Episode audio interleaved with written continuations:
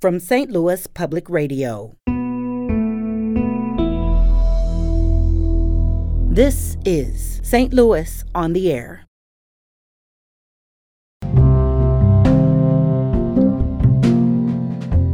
Again, all the police officers were, are relying on the probable cause of the initial officers who started the confrontation. So that Luther Hall was Um, maybe resisting or some, somehow did something to bring this beating on himself. That's what they were relying on. All kinds of different theories about how the phone, the cell phone, could have ended up uh, broken. Not a single officer said that they thought it, anything was amiss. prosecutors oftentimes do better than they did the first time when you get a hung jury. And that's because now the prosecutor really knows the extent of the defense case. I'm Sarah Fenske. Yesterday, a federal jury in St. Louis found former police officer Dustin Boone guilty of beating an undercover black colleague. The beating took place during the protests that filled downtown streets four years ago. The official charge aiding and abetting in the deprivation of Officer Luther Hall's civil rights. And that guilty verdict carries a steep penalty, up to 10 years in prison. This was prosecutors' second attempt in the case. In March, a jury deadlocked on charges against Boone and Christopher Myers. Yesterday, the jury again failed to reach a verdict for Myers, and Judge E. Richard Webber declared a mistrial in his case. KSDK I Team reporter Christine Byers was there for both trials, and she joins us today. Christine, welcome. Thank you, Sarah. So, Christine, yesterday seems like a pretty dramatic day with a fair amount of confusion. Did courtroom observers fear fear that there was going to be another hung jury for both of these officers? Yes, absolutely. Yesterday was high drama in the courtroom for sure. Um, it started around twelve thirty or so when the jury sent a note after having deliberated all of Wednesday and that early half of Thursday morning. So they sent a note uh, that said, "We are unable to reach a decision on either defendant." And so at that point, it, you know, everyone was thinking we were going to have um, a hung jury on both defendants. Well, um, prosecutors asked that the judge uh, use what's known, what's called the Allen Law, more commonly known as the Hammer instruction, uh, where basically they the judge will read an instruction to the jury, bring them back in, and say to them, uh, "We really appreciate your service, um, but we really need you to try this again. We really want you to go back." Do some further deliberations, really try to re- reach a decision. Um, and there's of course much more uh, eloquent legal language in the in it that I'm that I'm describing, but essentially it's it's telling them to just give it one more try, um, and the judge actually paused before he gave it and said uh, in his career he had not had to do it before. Wow. Um, and he's 79 years old and he was appointed by Bill Clinton. So I mean he's been around a while. Um, so so yeah, so he gave the hammer instruction, and the jury was sent back to uh, resume deliberations. And then about an hour and a half later, uh, another note came. And this note was asking for clarification on a jury instruction that had to do with Dustin Boone. And then, not before they even had a chance to respond to that note, another note came that said, "We have reached a decision on Boone, but we are unable to reach a decision on Myers." Boy, that, And so that's the so interesting. I mean, the, the judge reads this hammer reading um, and tells them, go back and, and don't give up. And then they're able to push through within maybe just an hour. yeah, it was it was pretty quick. And so then so these two notes come in relatively at the same time. The judge, you know, believes well, answering their question about the jury instruction is pretty irrelevant at this point it seems. There's a bench conference. One can only speculate, of course, what goes on there, but they come back um, and the judge decides to send the explanation of the jury instruction just to be on the safe side. And um, another hour and a half, two hours goes by, and another note comes in and says we are still unable to reach a verdict on Myers. And so then at that point, everybody was thinking, well, wait a minute, maybe what they said earlier about we've reached a decision on Boone still stands. and this jury's ready to go. So he sent his clerk to get clarification. Lo and behold, that was the case. Um, so they had spent that extra time deliberating more on Myers, uh, uh, supposedly. Again, it's speculation. Yeah. But given the, what their notes said, that's what one would conclude.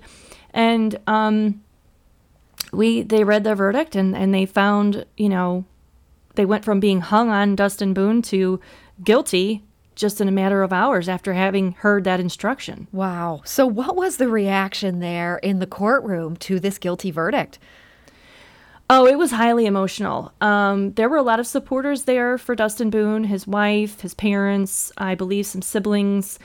Um, they, his wife could barely contain herself, and um, you know, her cries and her her tears were audible. I mean, her it was obvious that she was crying, mm-hmm. um, and they were all very very upset. Um, there was Luther Hall supporters in the room too, who were very very happy. Um, so it was just you know complete polar opposite uh, of feelings there um, there were a lot of people gathered in the gallery uh, a lot of the u.s attorney's office was there hmm. um, and yeah well, this was a big victory for U.S. Attorney Carrie Costantin, who was the lead prosecutor on this case. She was also the prosecutor back in March when they ended up with a hung jury.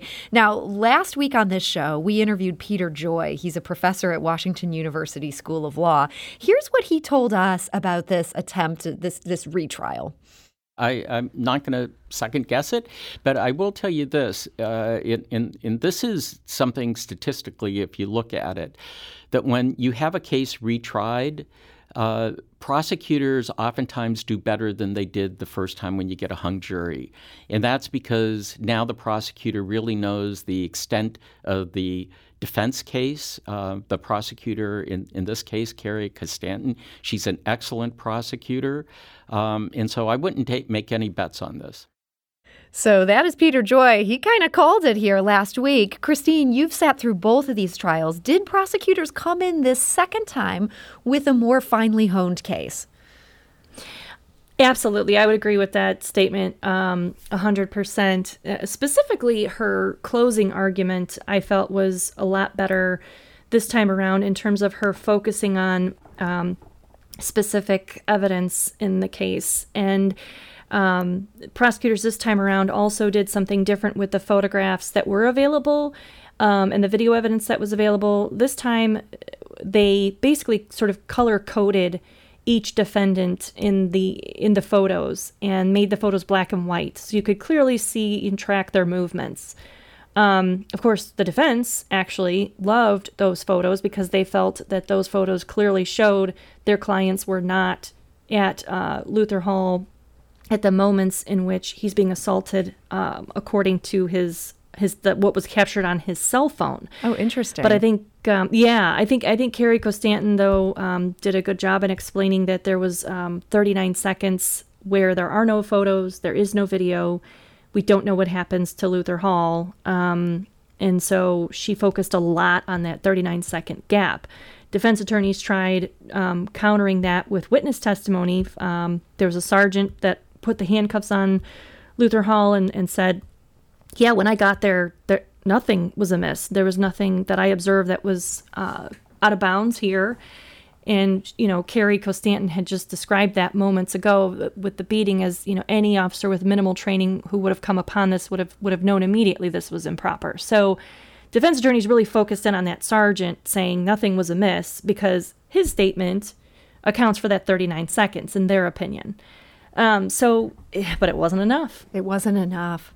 Well, Christine Byers, as you can tell, she knows all the details of what happened there in that courtroom. And so if you have a question or comment about what happened at this trial, our phone lines are open. You can give us a call at 314 382 8255. That's 382 Talk. You can also send us a tweet at STL on air. Now, Christine, something new in this trial. Prosecutors had some additional evidence that they got entered in here. And these were some text messages that were really eye catching, certainly really bad publicity for these officers if nothing else. They showed Dustin Boone using the N word, gloating about violent confrontations from other suspects. Did those messages end up making much of a difference in court? You know, it's really hard to say because um, I haven't spoken to any of the jurors yet, but it certainly felt like it to me sitting there as an observer. Um, you know, at one point, and I do think it definitely mattered to the jurors, uh, and it's because Carrie Costantin, in her closing argument, put together a PowerPoint uh, walking jurors through exactly when those text messages were uh, sent and showed how, and here's the time when you know here's the night that this assault takes place and here's here's what's in his mind here's what he is saying. And so um, it was interesting because then one of the many notes that the jury sent on Wednesday to the judge during their deliberations included Can we get that PowerPoint? So clearly, to me, they were they were thinking about those text messages. This was important evidence for them. One of the most eye-catching things in the prosecutor's brief where they introduced a lot of this was this idea that Dustin Boone was live streaming the beating of Luther Hall and that he was doing this for the enjoyment or the excitement of his girlfriend now wife. Is that something that ended up a, a big part of what was discussed in court? Oh yes, definitely. Um, she emphasized that point again in the closing argument. Um, more so than she really did um, during the trial. She really focused in on that, and um, Dustin Boone's wife was visibly um, irritated uh, with with Carrie Costantin's interpretation of um, the little sort of messages that the wife was sending during that during that live stream, that FaceTime that she was doing with Dustin Boone that night. Um, clearly disagreeing with uh, Miss Costantin's summary of what she was meaning in her text messages at that point. Um, she made comments like, that's gross. And Carrie Costantin said, well, what do we know was happening at that point? Um, and she said, Luther Hall's lip was bleeding profusely and his head was turned to the side for just a moment where she may have seen it. Mm. And maybe that's what she was reacting to. Um, so yeah, as you say, she visibly disagreed with that interpretation oh, yes. of things, but that may well have made a powerful impression on the jury. Oh yes, and this jury, this jury was so ready to be done with this. I mean, they, they, they visibly expressed like at one point, one of the jurors like threw his kind of like threw his head back a little bit when um, I think it was the prosecutors at one point were like, "Let's go through the video again." the, the juror you know, did not want of, this again. No. was it the violence that they didn't want to see the violence again, or was this that they were really hitting this evidence hard? It felt like enough. It felt like enough because, I mean, hours and hours of going frame by frame, by millisecond by millisecond, um, had gone on, and it was it was so interesting though because to me, every time I would see it, I would see something new Hmm. You know, um, and it was like I thought I saw it enough, but this is like the yeah. Zapruder film. Uh, we could be analyzing this for for decades yeah. to come. Well, Christine, look, we've been talking a lot about Dustin Boone today. He's the one who was found guilty yesterday. He's the one who had the most incendiary text messages by far. There was also a second officer there. This is Christopher Myers. He was represented by Scott Rosenblum. He's again walking free after the jury deadlocked for a second time on these charges against him. Scott Rosenblum is certainly a terrific lawyer. What did he do well in this case? I think he planted the seed of reasonable doubt um, extraordinarily well. Um, he offered all kinds of different theories about how the phone, the cell phone, could have ended up uh, broken and the timing of which it ended up broken, where it was when it got broken. And we should um, clarify that cell phone is critical to the charges here. Myers oh, yes. was charged um, not with beating uh, Luther Hall, but with a charge of destruction of evidence. And the allegation was he did this intentionally, destroyed the cell phone to destroy evidence of the beating. Is that right? Correct. And so prosecutors were trying to argue that he intentionally destroyed, destroyed the cell phone because he knew that there was evidence on the cell phone that could be used in an investigation uh, of this beating later. So that was why he destroyed the cell phone. So that they had to prove two things. They had to prove one that he destroyed it or tried to, because actually it didn't. It just shattered the screen. Mm-hmm. Um, the phone was operable. Uh, so number one, they had to prove that he tried to destroy it, and number two, they had to prove his intent, and that was that was key because every officer that got on that stand, um, defense attorneys made a point to ask them, Did you think anything was amiss with the level of force you were seeing being used here? Not a single officer said that they thought it, anything was amiss. The FBI did 120 interviews um, as part of this investigation. Not a single person said we thought there was something seriously wrong here. Again, all the police officers were are relying on the probable cause of the initial officers who started the confrontation, that being Bailey Colletta and Randy Hays. Um, and so everyone just kind of assumed that there there had to be some sort of reason for this use of force. There had to be some sort of probable cause. That Luther Hall was um, maybe resisting or some, exactly. somehow did something to bring this beating on himself. Exactly. And so that's what they were relying on. Um, but he did a he did a fantastic job of, of planting the idea that how is it that Christopher Myers is the only man on earth that possibly knew there could possibly be an investigation into this matter at some point in time when no one else thought anything was wrong. Hmm. Well, obviously, a very successful theory of how to handle this case. He's a good lawyer. Uh, do we know if prosecutors are going to try yet again uh, to, to convict Christopher Myers? Well, thankfully, I did have the opportunity to ask Carrie Costantin uh, following the verdict yesterday. She came out and addressed the press, which was something she didn't do the first time. Um, and I asked her, Are you going to do a third time? And she basically said the decision hadn't been made yet. Now, mind you, it was, you know, an hour after the verdict, but mm-hmm. still. Um, she did, though, say that Luther Hall's opinion on whether this should go a third time is going to matter in their decision making process as well. Because if keep in mind, he had to testify twice. Um, once in the first trial, and he testified again in this trial, and it was clearly not easy for him. Hmm. So he may be ready to be done at this point, and if so, it sounds like they wouldn't push it.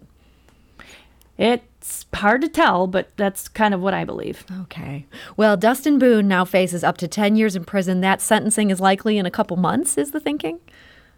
Yeah, it, that was another thing, interesting thing from yesterday as well. Typically, they set a sentencing date, but that I think just fell by the wayside yesterday. So, um, but Carrie Costantin did say to me that it'll be somewhere between eight and 12 weeks when um, a sentencing for Dustin Boone will occur.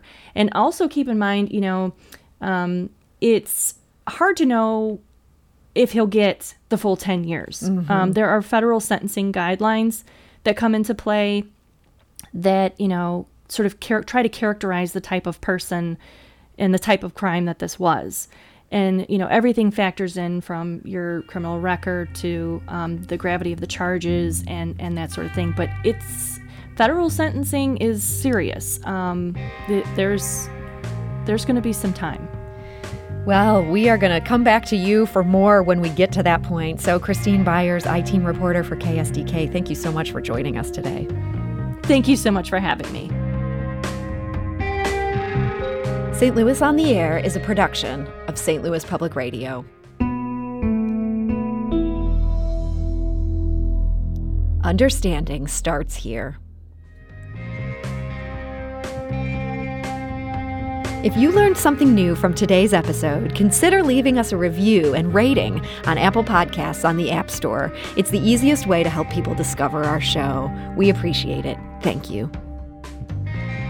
St. Louis Public Radio is a member supported service of the University of Missouri St. Louis.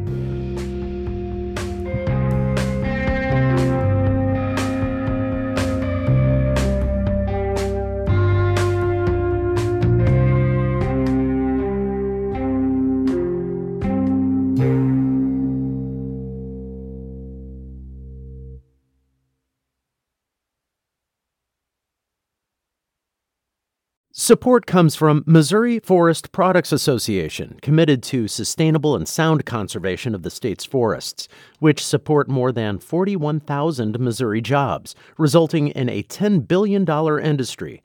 ChooseWood.com.